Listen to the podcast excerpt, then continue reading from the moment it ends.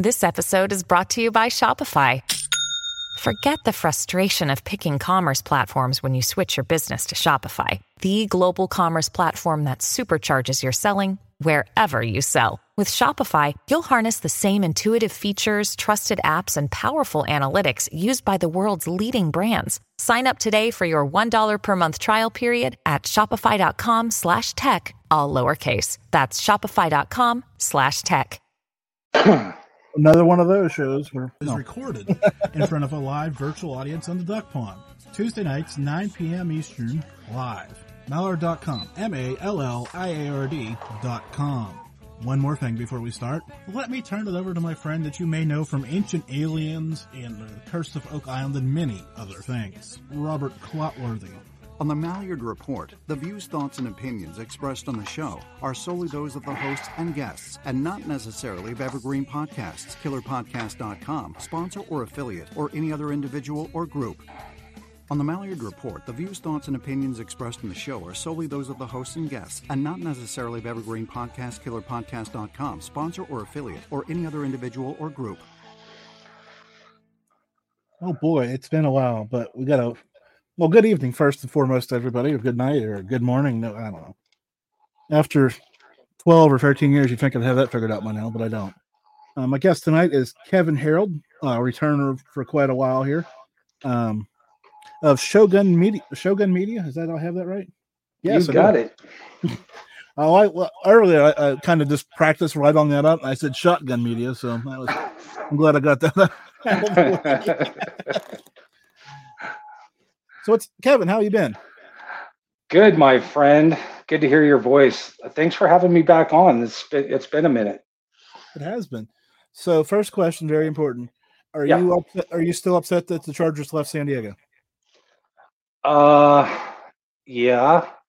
Okay, so okay, so first things first. Yeah, uh, I was born and raised in San Diego, and I've been a lifelong Charger fan. So when the Chargers left San Diego, it was painful. Um, but I did not leave the team. You know, it's a bit it, here in San Diego. It's still a bitter thing. I'm telling you. When I walk around in my jersey, I, every day people hit me up and say, "I can't believe you still follow them." This, that, and the other. So I've stayed a fan, um, and they've still they've stayed consistent. They still break my heart. So, you know, what can I say? Well, you, you, know, I understand it because you know the Raven, the Ravens were the Browns, and then you go to Cleveland, and so your team left town and then won a Super Bowl. You must be excited,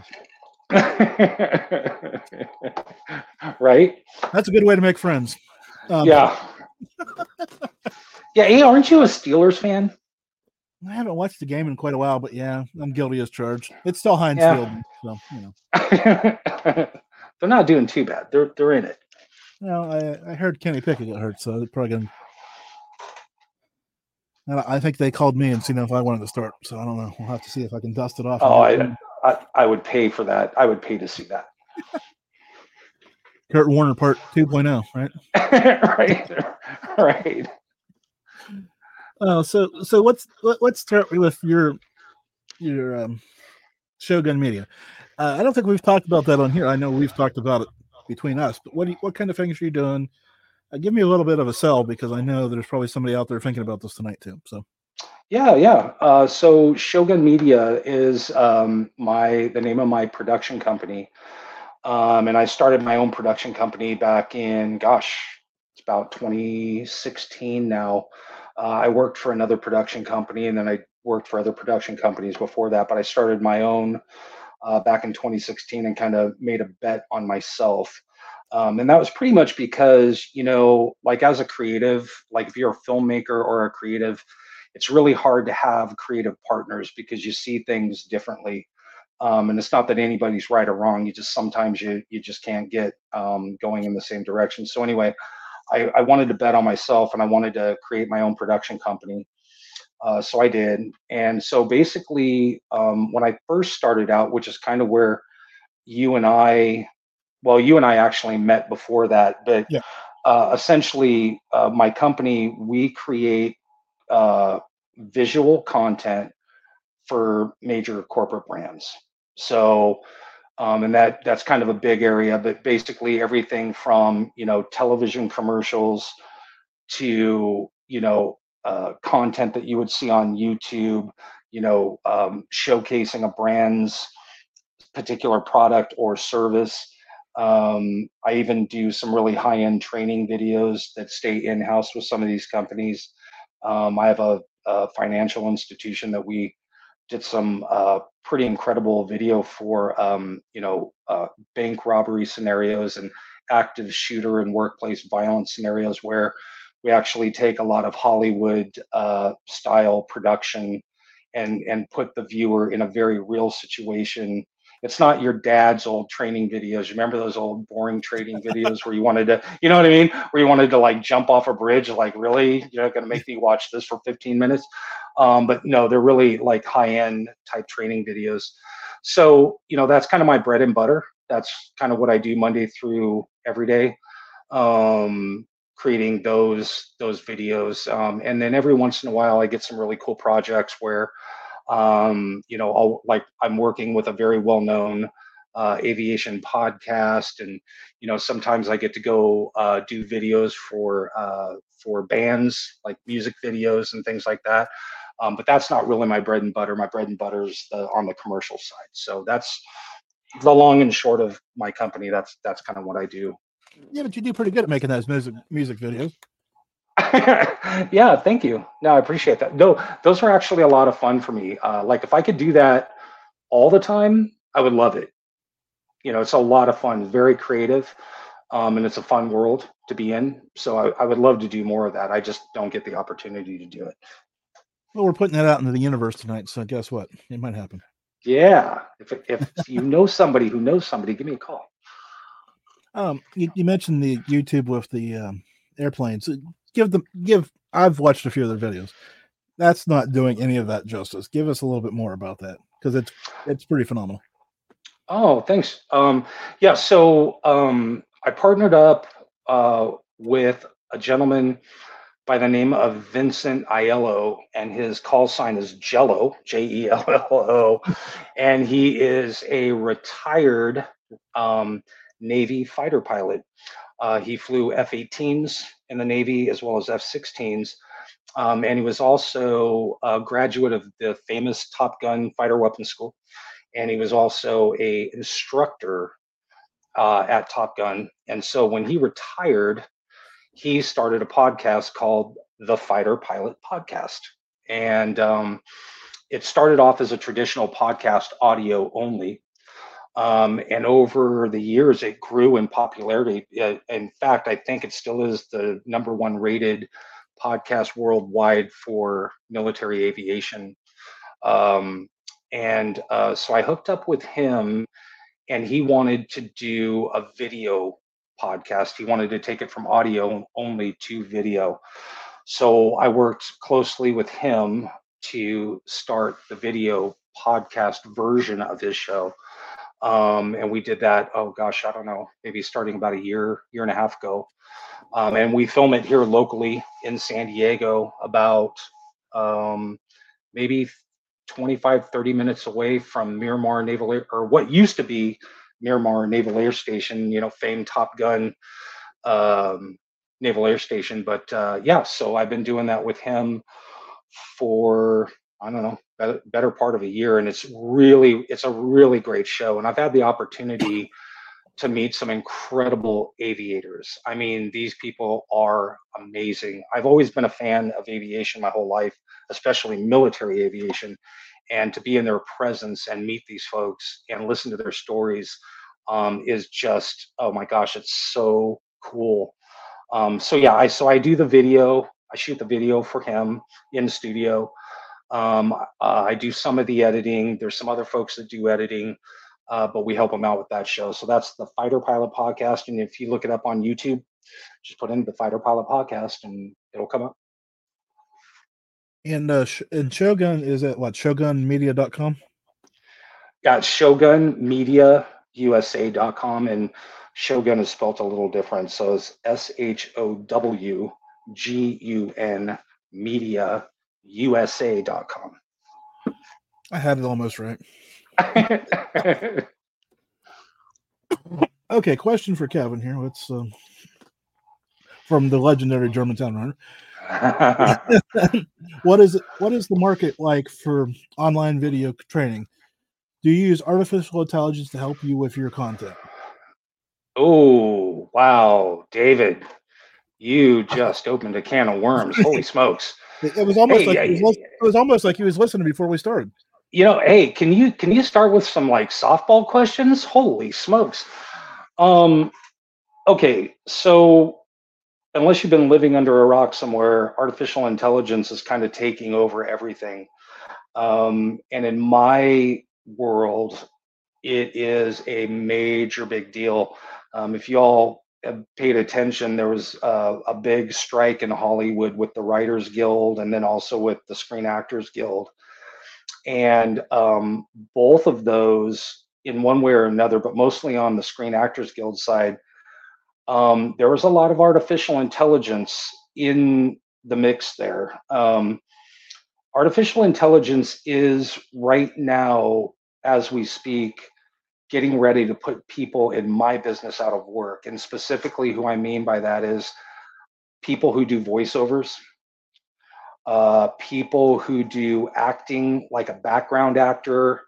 Um, you know, you watch a scene from a movie or a TV show you know you have your principal actors that are on camera and then you see these people walking around in the background um, they're actually getting ready to replace those people with artificial intelligence um, you know writers um, a lot of folks are dealing with that so i do use artificial intelligence in my business now um, but it's mostly artificial intelligence that's contained already within my editing software so as a for instance, I shoot a scene, I take that footage and I bring it back into my editing computer, and then I put the whole project together. Okay. So there's a lot of processes inside of editing that AI now is helping to do for me that I used to have to go through all these steps, you know, to do. And now it's just doing it for me. Um, photography is another one. Um, you can take a, a photograph now and AI can actually manipulate that photo for you and just save you hours of work in one click of a button. So in a way, it's making our lives easier, but in another way, it's actually going to put people in our business potentially very much out of work. So without going too far down the rabbit hole, yes, I use AI, and AI is a really big deal in my world right now, as it is in a lot of worlds. Yeah. I seen I seen a video on the old TikTok the other day of a guy who wanted the you know the the photo was off center, you know because horrible people portable people take pictures sometimes. he, wanted them in the center, so he yeah. got on the, Photoshop and made the the base image bigger, and then clicked clicked around the the big square that was empty and said uh, AI generative fill, and it looked like the real you know looked like it should have been a real picture. That's right. I'm just sitting there going, man. Well, you know, as a as a for instance, I I have this, um, and if you all want to look it up, if you want to geek out on it, but uh, one of one of the cameras that I use is made by a company called DJI, and it's called the DJI DJI Ronin 4D, and it's a cinema camera that has this gimbal built into it. It's a really neat camera, but anyway, um, it actually it it's kind of like cheating it makes me look like I know more than I do because um, like it, it it will do it will auto track my subject. So whoever I have on camera, I can click their face and it will it will lock on to them. It'll auto focus no matter what. It'll track them while I'm moving. And that's all in a sense kind of in that AI world. You you have these computers now that are doing a lot of that work for you where 20 years ago or 15 years ago or gosh uh, yeah maybe 15 years ago you know you have a camera operator and they're constantly physically manipulating um, you know focus and constantly manipulating the iso and these other settings where now the cameras are doing it for you automatically so in a way it, it it's it, it really makes us better at what we do um, but you know hopefully we don't get to a world where I'm not needed. I, you, I think you're all well. At least in your lifetime, you should be fine. yeah, well, I'm I'm 104, so you know. I'm, you remember taking video on the stone tablets, right? Correct. Correct. Oh, give you a hard time because I can. Um, oh, buckle up because Germantown Runner's back. Elon, Elon Musk continues to ring the alarm bell regarding AI and its possible sinister intentions stemming from this tech. What do you think? Well, another softball question. Yeah. Um, I okay. So aside from doing the video thing, you know, I'm really well connected to the military world, um, and so I'm, I'm going to kind of use that as an example. Um, you know, can AI be used for sinister purposes? Absolutely, 100%. It's being done now, like right now, right now. Yeah.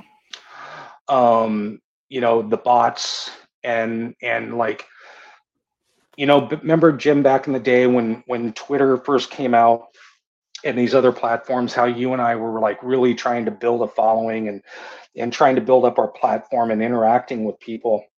Well now a lot of the people or the or the folks that you're interacting with aren't even real right? And so in terms of misinformation, disinformation, and populating your feeds and manipulating your thoughts and what you see and how you get it, AI is already doing that. So uh, it's a really, really big deal. And if um, there's some geo uh, strategists that, if you study them like I do and you talk to them, um, like if if if you want to geek out, look up Ian Bremmer as an example. Um, you know, like some of the best things we can do is get off social media now. Um, because nothing we're seeing or hearing anymore seems to be accurate or real. And I think misinformation and disinformation is the biggest threat we face right now with AI. Um, in the military sphere, they're battling with that right now because how much autonomy do you really give something that can kill someone, right? So there's always got to be a human in the loop, but when you're trying to process information in in a combat scenario to target something or there's all this stuff going on ai is processing all of that for somebody and then giving them that information so that they can make better smarter faster decisions so in that way i guess it's better but anything can always be used for bad right jim i mean anything yep. can be used for bad. So yes, 100% it can be used for bad purposes, and I think it already is being used that way. Everything, everything can be used for bad purposes. Actually, Kevin, I was thinking about this when I asked you about your Chargers, and then we kind of went deep really hard. And I think AI, it, just so you know, I think AI is responsible for the Chargers losing. I know that's conspiracy theory, but no, I'm kidding. No, you know there are people out there that think all the NFL games are, are staged. so I mean, uh, you know, like because it's entertainment and it's all staged. So who knows? So, so that's how they make some money because they um, you know, bet on the one outcome. And, hey, you were just saying anything could be bad, right? Well, no, I was yeah. thinking because I was I, I, had to flip the flip one of the football games on because I was at a place that had a TV that had cable, you know, because there you go. Yeah and uh, I seen they had the little circle on the one defender they thought was going to blitz, and I'm like, no way. Sure enough, sure enough, there he went. Yeah, and, and and if you've ever if you've ever listened to Tony Romo when he when he does the commentary, it's like that guy's AI. Like he calls the things out before they even happen. You know, like how can anybody be that good? I don't know. Well, he's just that smart. He's got uh, he's got it in his head. I mean, apparently. Which yeah. hey, I'll be the first to admit I didn't think he was that great as a quarterback, but he's he's great in the booth. He he is fantastic. Yeah, I, I like I like him a lot. So I like I like the like um more how do I say this more modern players when they get out out of the game. I, I think after a certain while that it, it just kind of declines. Like they've been removed so far. Yeah. You take like Terry Bradshaw on his leather helmets, and I can say that. Well, you know, hey, back in the day, I do have to say, I think the football players were tougher. You know. Well, you can say tougher. I can say stupid, and we both be right. Uh, that's a good point. I don't know if the game's. I don't know if the game's any better now. Either way.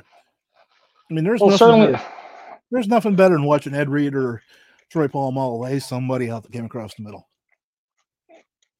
Yeah, yeah. Troy Polamalu is one of my favorites. Yeah, I mean, I don't know. I think the game today is just a little too overregulated, um, and there's some things about the old school days of football that I miss, like Polamalu and actually being able to pick up a quarterback over your head and slam him on the ground. I mean, that's kind of cool to me, you know. Uh, uh, so I don't know. It's just it's different, you know. It's uh, but I still love it. I still love football. Unfortunately, it's got a call from New York, and you've been flagged for uh, roughing the roughing the passer. right. So, um, Right. oh, here here comes Germantown runner back, but this is a much easier question for you. oh gosh. Okay. Hockey team: L.A. Kings or Anaheim Ducks? That is a much easier question for me because I don't I don't follow soccer at all. Oh, hockey, hockey. Oh, I know you mean hockey, yeah. That's what I meant. I don't follow soccer either. Soccer and hockey, yeah, I don't follow it. Or basketball. Why not? I mean, it's not like you have you have Well- booze of free time, Kevin. Why don't you follow these things? Oh gosh. No, I don't ha- you know, no, I don't have that much free time. Uh but yeah, no, I just I grew up a football guy. Just, you know, that like that literally is the only sport I watch. And then baseball on occasion and it's usually the last game or two of the World Series cuz you know, like I I I grew up you know, like with with football, it's sudden death, right? Right, yeah. One and done. You know, you don't win, you're out. So I kind of feel like you got to be your best on that day. So these these sports where you have these like multiple game series where it determines the winner drive me bananas. Um, number one, and then um, yeah, the other sports just don't. I guess you know, if we're being honest, I don't think they're violent enough for me. but except hockey, I guess hockey falls Well, into it- that category. way down too. They've, Is it? Yep. You know, I do. What I do like about hockey is what is okay. I don't know if you follow hockey, but or yeah, but isn't there? There's a rule like where they can like fully duke it out, and that's legal, right? Yep. They, they can. See, if we could infuse that into football, We could. You know, I think that would make it far more entertaining to me. Um, well, you, when you grew up in San Diego, there wasn't ice within a thousand miles of there. Okay, that might be a little far. How, how far is San Diego from Canada?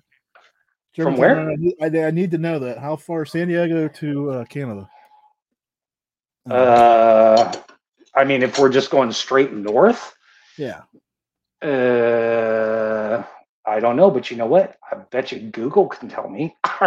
Oh, but probably but Oh. we, could, we could just wait for Germantown Runner to tell us because you know he's already on the Google looking this up. San Diego to Canada. Uh, What should be like 900 miles? I'd be right. well, okay, so we'll go Vancouver. Yeah, that's right there on the We'll, we'll, I will call that Vancouver. Okay, so it's uh, hold on, it's loading. Twenty-two hours. Woof. So for fourteen hundred miles north. Oh, well, see, his price is right then. I was, I was under. you know and, and here's what's crazy is is if you just look at it on a map like over half of that maybe i'm over half of that is all in california Yeah, like california is a very long tall state so just like Pennsylvania is very wide and ugh. Like you know, because I you know I tell people I'm from Pennsylvania, they're like, oh, well, Philadelphia. I'm like, no, that's seven and a half hours away. and you know speaking of canada i've never been to canada ever um, and the closest i've come was when i was um, on tour with elvis monroe and three doors down we went to uh, buffalo new york there uh, where niagara falls is and i got to see look across to um, what is that toronto Well, that's Um, Niagara, Canada, or whatever. Toronto's up further. uh, yeah what's no it's toronto right it's like if you look directly across there's Well, like uh, lake huh Toronto's not that close. from Niagara Falls, I think you can see it. Uh, we'll be uh, somebody will fact check. I don't know. I don't know. You can see something anyway. Um, but yeah, Canada, I've never yeah. been to Canada. It's it's too cold. Oh, you think it's cold? What, you were there. When when were you there? Uh, I was there in February. Oh, that is that's pretty cold. Oh yeah, it was cold. Trust me, it was cold. And you've got that thin blood too. Oh yeah. No, I'm from San Diego. You know, anything under 40 degrees is like hypothermic to me. Well, good luck. No. Oh, oh, we got it. We got a we got a new question coming in from Geo Observation, who's a great member of the pond now. He wants to know how much, oh, he wants to know how much of modern AI was used to reverse engineer stuff at Area 51. um, my personal opinion is AI is from Area 51. No, I'm kidding. I have no idea. Um, Well, that's been the hot myth, right? That they they you know took the stuff there and they you know learned all this stuff and trickled it out so we could you know have smartphones and all this other stuff. Yeah. Gosh, I don't know. I mean, you know what's kind of crazy to me though, if you think about it, I, I and I don't know how much you've looked this up or not, but when you know, we're talking about, you know, semiconductors and smart chips and all this stuff. And I, I looked it up and I did a little bit of research just because I was interested in it. And literally these chips are so small that you have to look through a mag uh through a what do you call it? The uh Um, telescope, no like a microscope, microscope. Yeah, right? Like a microscope, and and you have to get down, and and it's getting so so small, and, and the computing power, what those can do, I mean, it's insane. It really is insane. Um, you know, I don't know. I mean, I'm sure a lot is going on at Area 51, and a lot of technology has been born really out of there. And and honestly, all, all a lot of the technology we're seeing today, um, I don't know if you agree or not, Jim, but I mean, it really has a nexus from our military and our government. You know, I, I don't think you know because like we're the the consumer, I don't think is going to get the best chip before it's ever been had by the military. Do Oh, you no. think? no, no, not Right? even now. Yeah. I think everything's at least um, been military grade before we get it. Yeah. I mean, I, I have to think that. So, you know, whatever we're seeing on the commercial side, I mean, I think you would have to go like what factor of 10 to the that, that the military already has.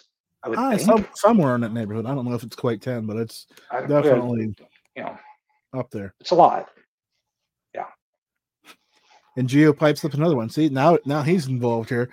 Uh, he, he wants to know how much better Kubrick's moon landing. He's got big quotes around that. What a video would have been had he been able to use AI.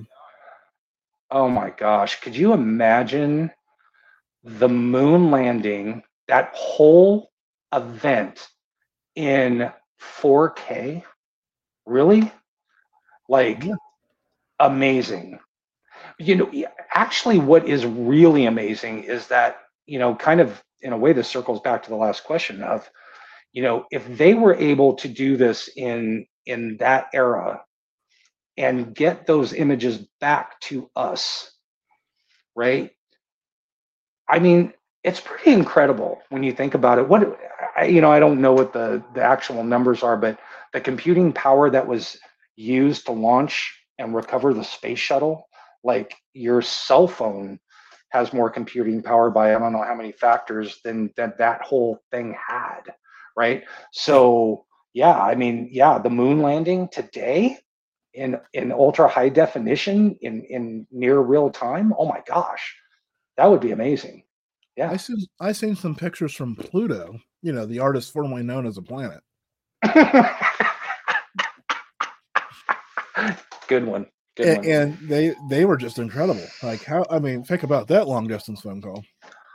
I mean, it it really does boggle the mind because you got to realize, you know, like I have a high school education, right? And math is not like a strong suit for me. So, like to me, it's like basically magic, you know, that, that this stuff is even happening. So, um, I mean, yeah, it, it's just it's absolutely bananas, you know, what is happening uh, in our world and what we're able to accomplish uh, from a technology perspective. I mean, it's really kind of an exciting.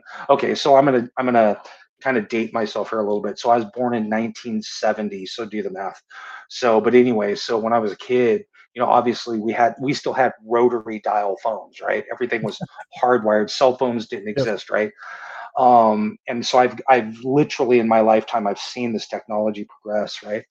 And you know, it's it's actually a pretty exciting time to be alive right now. It really is because um, the pace at with at which things are changing is mind-boggling, and it's making our world better. But I, I personally feel like I'm having a really hard time keeping up with it. Like younger people today, they just grow up with it. It's normal to them, and and they're just all about it all the time.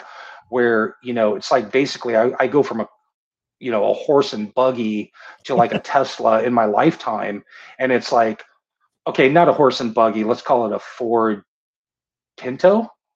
I mean, it's close. I mean, That's it's a close. That's a 70s I mean, car. think, yeah, I mean, think about it. So, I mean, it- to me, you know, I do because of the business I work in and the entertainment industry, I have to keep up on technology. So I think I do a little better than most. But uh, yeah, it's staggering. It really is staggering. Yeah, I Um, say. Well, I'm just thinking back to like when the first digital cameras came out, right? And you took what is it, three point three megapixel pictures, and now they're Mhm. taking. What's the what's your camera take, Kevin? Um, well, my camera shoots 6K. So that's that's a, a ginormous file. Uh, yeah, basically, okay, so when I download my files to my computer, it basically dims the lights in my city.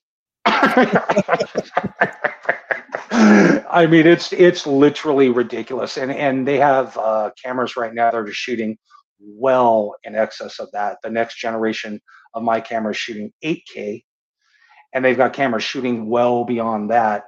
Um, and what's funny is um, it wasn't really until very recently that that a lot of content providers actually switched to 4K.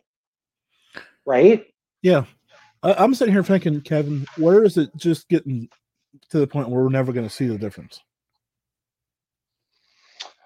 I think hmm, to me the holy grail okay this this is the artist in me okay Right. there are just certain things I don't need to see in high definition Well, okay right I like I don't need to see well, every listeners to this show agree with you because they get to watch me on YouTube once in a while. well, here's the, here's the thing. Okay, I'm I'm going to frame it this way. So I don't need to see every single pore in your face. I don't need to see every single hair. I don't need to see things in that much clarity. But I do want to see it in that much clarity if I'm watching National Geographic. If I'm seeing a natural world where you can see every strand of every feather on a bird and you see the world in that kind of clarity, that makes sense to me, right? Yeah. But if you're watching a movie, what's well, here's what's hilarious, and most people won't even catch this, but when you watch a movie today, they actually add noise into the image to make it less sharp and give it more of a movie quality look. Say movie quality, meaning there's noise in it. There, it's a little, it's not so sharp. It's just a little bit. Um, what's the word I'm looking for? Uh, it's just not as clear. It's that old film look, meaning old film look like, you know, from 20 years ago or something. It's so clear now that they're actually, my point is, it's so clear that they're actually introducing noise and other effects to it to soften it up. Where the end, other end of the spectrum is it's so clear that it looks like you're looking through a pane of glass at the real world. And so I think that's kind of where this thing is going that when you turn on your television set you know your your smart panel or whatever's on the wall that literally looks like a window. Like it's just so clear that it looks like you're looking into the world. And i think there's something to be said for that. Um, but i don't want to see everything that way. I, I do want certain things to look have a film quality or a certain quality to them that that is nostalgic for me but that's just the artist in me. Well, I'm sitting here thinking, Kevin, um, I watched a lot of those westerns with John Wayne and all the, you know, that cast of characters, and those B B roll shots, you know, the mountains and the, you know, all that stuff. They just popped off so vibrantly if you're back in the day. It makes my mind hurt. You know, I, I know you do drones as well, and I've seen, you know, it's all beautiful, right? But man, that just that whatever they did back in the day just hit different. That's that's exactly what I'm talking about. And you know, they were shooting on film back then, and um, there was an art form to. Okay, so the to those that may not know, the person in the film world who operates the camera on a film set is called the director of photography, right? And the director of photography his job was to pick you know the right camera the right lens the right exposure um, to really frame a shot and make it look a certain way. And then when you combine that with the film of the time you know like say 35 millimeter film as an example um, you could just get this luxurious look. And so to your point jim if you go back and you look at these great movies that will be with us forever we are now trying to replicate that look because the digital age has ruined it because it's too clear it's too nice so now we have to add other artifacts to it to get back to where we were. So everything came sort of full circle. Kind of weird how that works huh? Yeah and i'm sitting here thinking we were just talking about ai touching things up. Well that wasn't that wasn't happening back then. What they shot is what you got. And yeah you know here's to see the human an, aspect of it. Yeah so here's another uh, aspect of it from a different perspective right? So those of you that are you know music fans which i am i know you are too but like if you listen to a recording of like let's say elvis presley or led zeppelin or the beatles right there's a quality about it that is timeless. Like you know what i mean? And so you listen to the digital music of today and it, it is absolutely crystal clear and it's very clean but there's it you know like back in the day they took a lot of time to set up a certain type of a room effect and they had to actually be in a certain type of room with a certain type of microphone right? And there was an art to making something sound the way it did and nobody else could replicate it. It was their own recipe right? And people tried for years to replicate and duplicate that because of the creativity behind it. Like how did you get that sound? Well today everything is so crystal clear that we've lost that and and now the trend is to try to replicate the old. So i don't want to beleaguer the point but no, i think even good. as technology goes i think there's something that we all love and we're trying to get back to it. So, so i think in a sense the more technology grows the more we're going to try to claw backwards and go i, I kind of do kind of like what we used to have. There's a balance i guess yeah. Oh, German Town Runner's back. He's actually got two questions, but we'll go with the, we'll go with the easier one first. Okay. what paths in life led you to create your, your own content creation agency? What what got you what got you to this point? Mm, that's a really good question. Um when I was really young, um I wanted to be, you know, like every little boy back in the day like you want to be a soldier right? You know so everything was about that when i was growing up. And i, I thought i wanted to, to go into the military and i thought i wanted to be a pilot i thought i wanted to do all the stuff.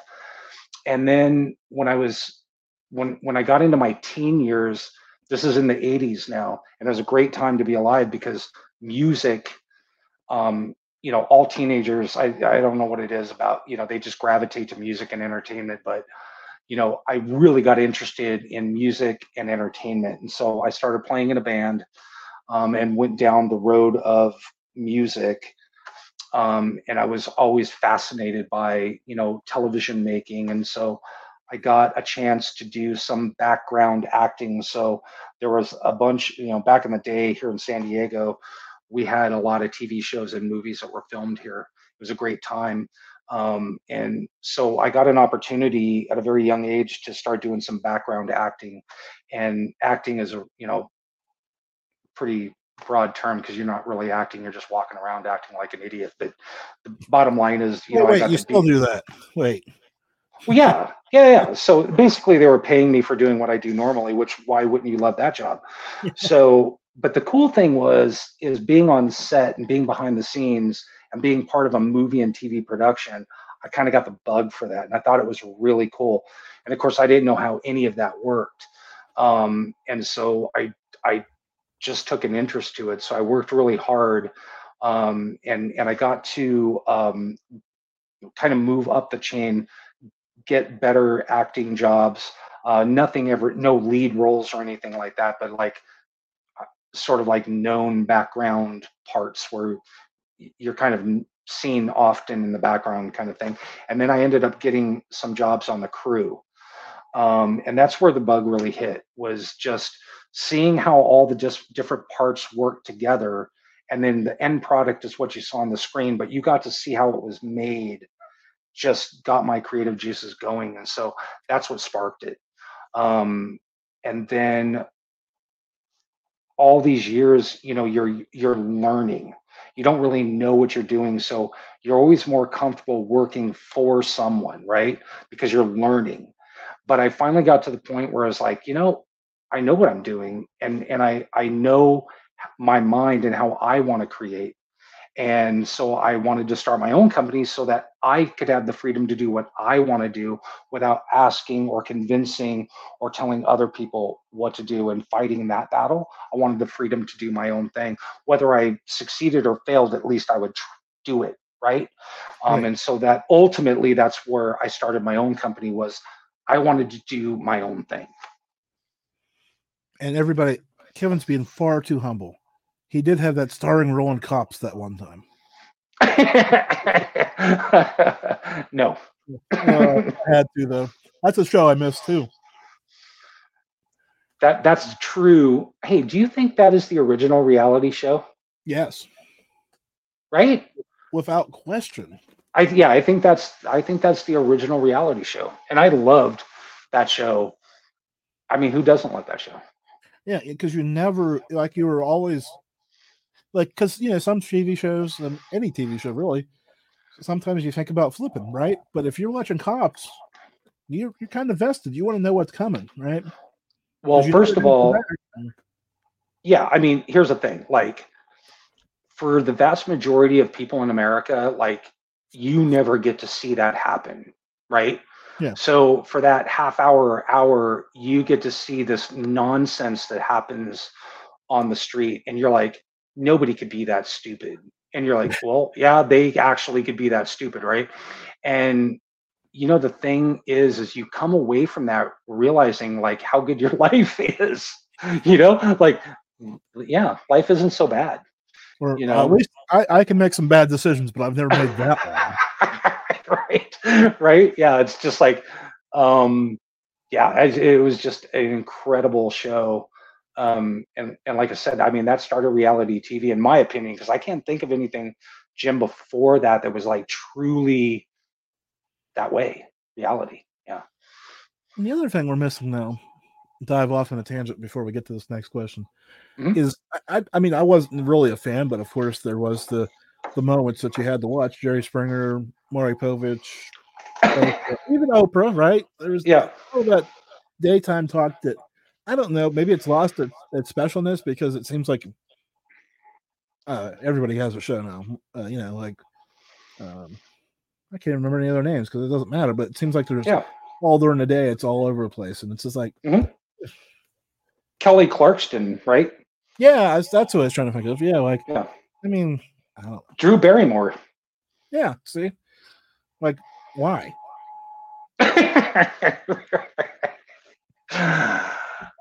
you know, I mean, it is what, dude. To that point, they're still soap operas. Well, I mean, that kind of makes sense. I mean, there's still people of the age that would probably. yeah. Um, yeah. I mean, some of that daytime TV stuff is still the same. Kind of cracks me up.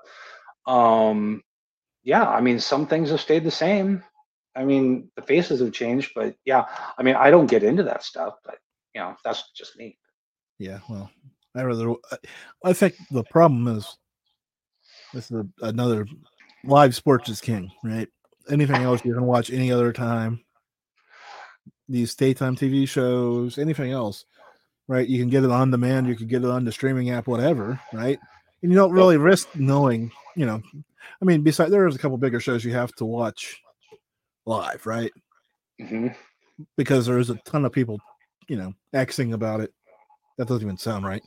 Uh, right. Well, you know, okay, so here's the thing.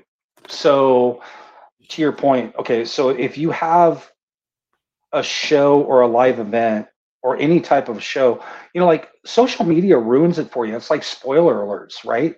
Like Yeah. if you're watching a, you know, if you haven't got to that episode yet, you know, you could inadvertently see something and you're like, oh my gosh, I just totally missed it.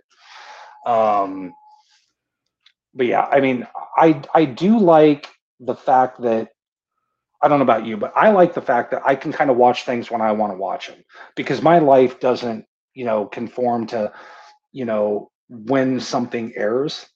Yeah. And by the way, you you, you want to know an interesting fact? You ready for this? oh, sure. I watch almost no television. Oh, I'm not surprised. It drives my girlfriend bananas. Here's why. I know how everything's made. I cannot watch TV. I can't watch movies. I can't watch series I, I, because I see it so differently than everyone else. It drives her crazy. So, yeah, I have a hard time even watching it. I get it because there are times that I like right now I've had to stop listening to all my pod, the podcasts that I listen to because I get so frustrated because the guy isn't asking the damn questions. Right? Like Uh huh. and it's just like I can't. So Yeah. I get it. Okay, so question this comes from Germantown Run. Has your was your industry affected by the recent strikes of the writers and the actors out there in Hollywood? Uh, my industry was not. Uh, I'm non union. Ooh. no. Mm-hmm. I'm a rebel. I'm a rebel. Yeah, I don't I don't deal with um I don't deal with any union issues whatsoever. and that's a good thing. I was gonna say that's probably easier. The next one from him is uh, uh, he wants you to talk about the ugly belly of the content creation industry in Southern California. And can you spill some ugly tea? The ugly underbelly of the content industry. in Southern California? Um ooh. I don't really know how to I don't know how to approach that. So like okay, so what I do is not nearly in the fray like uh if you're t- okay, so if you're talking about network type stuff like Netflix, Hulu, CBS, ABC, that place is just an utter disaster. Like that that is just that could be a reality show in and of itself. I mean, that world is so full of crazy that I can't even begin to tell you. Like, that is just a bananas world. What I do is not nearly that. It's not even in the same, it's almost not even in the same world in a way. Um, we have our underbelly, I guess. I like, I'm really fortunate because I have a group of clients that I work with that I've been working with for years, and like we're f- like, no kidding, we're friends. Like we've known each other so long that that there's a personal relationship now between my clients and me. So um, I'm very fortunate. Um, but yeah, there's some really crazy stuff that happens, but not really like if you're talking network level stuff, yeah, it can get pretty crazy. But I don't know exactly what he I don't know how to focus in on that question. But yeah, So- there's crazy. So we'll double down with the follow up here. Is the legacy media, quote unquote, broadcast and cable dead? I would say dying. Slow and I would say painfully. Yeah, I would say dying. Um, and it's the same thing in a sense that happened to the music industry. Um, uh, you know, we used to have to go to a record store and buy a record, right? and then, um, so you had all these stores all over every town, record stores, right? Every shop, everybody had tapes. You do realize CDs, records are making a comeback, right? which is cool. Like I think that that's super cool. Um, but back to my point, Yeah, I'm sorry, I didn't mean to interrupt you. yeah, yeah, no, no problem. Because you, I could have gone down a whole nother rabbit hole on that. But So we used to have to actually physically go buy the record, the you know the record, Yeah. the, the the medium, and play it right. And so you had all these businesses that were catering to that, and then along came the what was that first one? The the the i what was it? The i not the iPad, but the i Oh, Apple the came out with the first uh, uh, iPod. iPod, right? Yeah. When the iPod was invented, like that shocked everybody because now music became digital. And literally it killed that part of the industry. And so that industry evolved over time to where we're at now. And by the way, it's still bad for them. And so now we've gone back to these bands make their money on tour and selling swag and selling these other things because that's really the only thing that they can truly control now is the concerts, which is kind of cool because I love concerts. But um, but so it's the same thing with the television industry is um, the broadcast networks their business model is advertising. It's always been advertising, right? Yeah. And so now that you have all these different platforms and ways to consume your entertainment, it's yeah, it's killing them. And radio is another one that's that's in life support. Yeah, I, I noticed that AM radio is getting phased out. yeah, it's it's on life support um, because you know you don't need that signal anymore, and you can get audio content like podcasts like yours, um, a bunch of different ways now, and so there's too much competition, um, and the advertising model and the business model doesn't work uh, anymore for them, and so yeah, it's yeah. So this is just me being me here. I have to tell you, I was so thrilled when music went digital for a number of reasons, right? oh yeah, But the most important one was I used to mow when I mowed. I had a, a CD player in my hand, right? Mhm. And uh, my yard's not necessarily flat as a pancake. You know how many times I would have that skip? oh Right. yeah, yeah. Like it was ridiculous. So when I got my first MP3 player, man, that was like a gold sign. When because I could just listen. and dude you're not d- dude listen I- i'll outdo you on that one you're not even old enough to remember this do you know what a boombox is Yes, I do. dude i used to ride a bicycle with a boombox on my shoulder uh, supporting that with my right arm while i rode a bicycle you know how dangerous that is i'm surprised i survived childhood and now you can just put a pair of headphones on and get a digital feed into your eardrum i mean how cool is that? I mean, I had to. I mean, think of what kind of child abuse that is. I had to ride with a boombox on my shoulder. That's just dangerous. Yeah, well, well, think about what you're doing right now. You connected via Bluetooth, right? You don't have a wire anymore. right. Right. That's ridiculous. Okay. So I'm sitting here thinking about all this changes. So what's the one thing you want to happen in 2024? We're just gonna then again visualize things here for you. Um. Wow. Okay. So, I hope. Okay, this is this is going to take a super super huge right turn. Um. I hope we become better people. Ooh. Really. Yeah.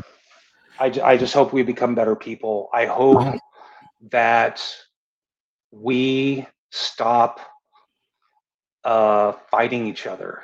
I hope, I want, there's so much politics and division. People are beautiful, man. Um, and I'm just sick of the negativity in this world. I'm just sick of all of it. Um, there's so many cool people that are doing such great things. And to me, you know, we're talking about technology and we're talking about all these things that actually don't bring people together, they take them farther apart. And I just want people to turn all that crap off. I just want people to turn off the internet. I want them to turn off social media.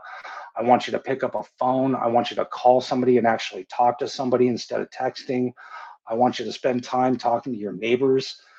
Um, I just, I just, what I want for 2024 is just people to be better to one another and just focus on human interaction and being better people ourselves and to each other and that's going to make a better world. I mean, technology and all these other things that can make our world great, but if we're bad people, it doesn't matter, you know. So to me, maybe it's because I'm just getting older, you know.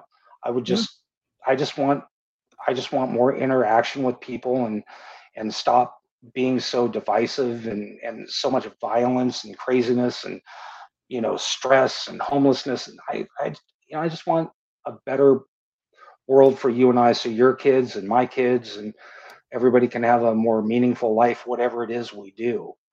And you know that's I guess that's the big John Lennon speech in me. But yeah I just want better for us. That's what I hope changes. Yeah, I agree. better people I'm thinking, you know, just more purpleness, right? Because there are so many things either side can agree on or agree to roughly. Let's focus on them and get that stuff done, and we'll worry about the the fringes on both sides at some point. But right now, we just need to get back on the highway, back in our lanes, and um, right. You know, you know the thing is, Jim, we're not that different, man. We're just not that different. I mean, you and I got to know each other over 10 years ago and we're not that different. We become friends. Um, and you meet people, you talk to people. We're not that different, really. You know, Yeah, and, Being and one of those Californians that I doubted all my life. right? You know, um, yeah, we have more in common than not. So, yeah, that's what I hope for. We're just better to each other. That's that's cool. So, um, give the website one more time and plug the the uh, podcast for the the fighter pilot again before we go here.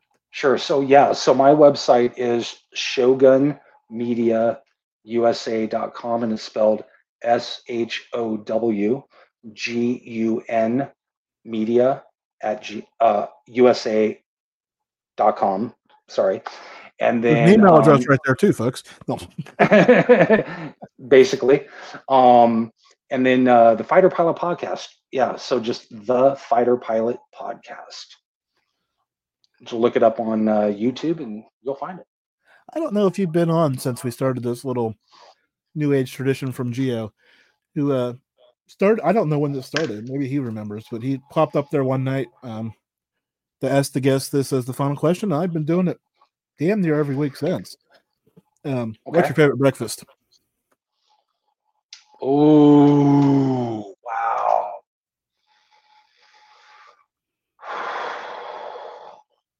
Man. Okay. Favorite breakfast.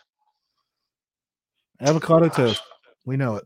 Come on, sunny California, pull through. Dude, that is that is such a California answer. I see. I know you want me to say that, but I'm not going to say it. Um, no, you know, bacon and eggs, man. Okay, bacon eggs, and uh, eggs, and and some uh, either hash browns or country potatoes.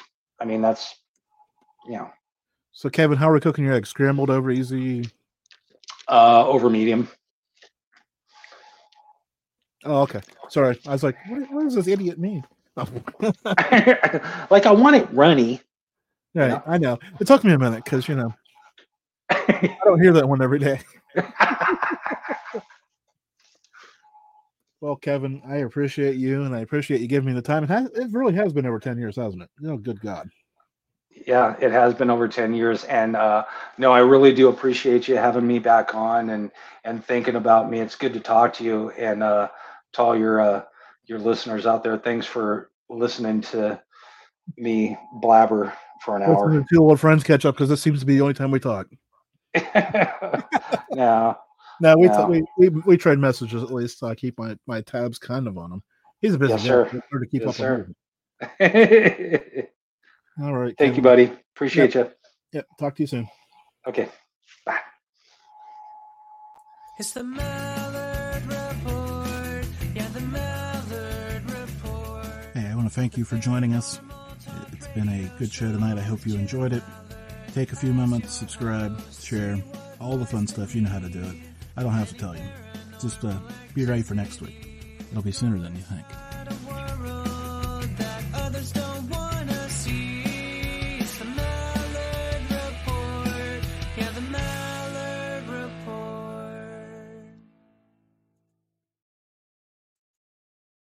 Welcome to Anthology of Heroes, the podcast that explores the most pivotal moments of history through the eyes of those who lived it.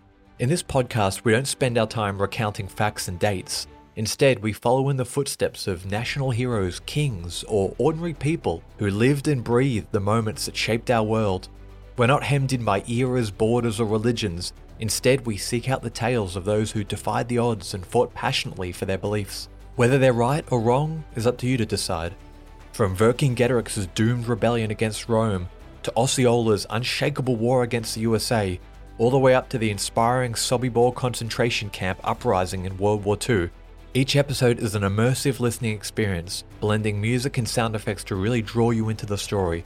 Our episodes go for about 45 minutes, making them perfect for your commute, and are crafted using a wealth of historical sources, which I list on our website if you want to learn more. I'm the host, Elliot Gates, and I'm thrilled to have you joining me as we uncover history's hidden gems and illuminate the faded pages of our past. Look out for the Anthology of Heroes podcast on Spotify, Apple Music, or anywhere else you get your podcasts from.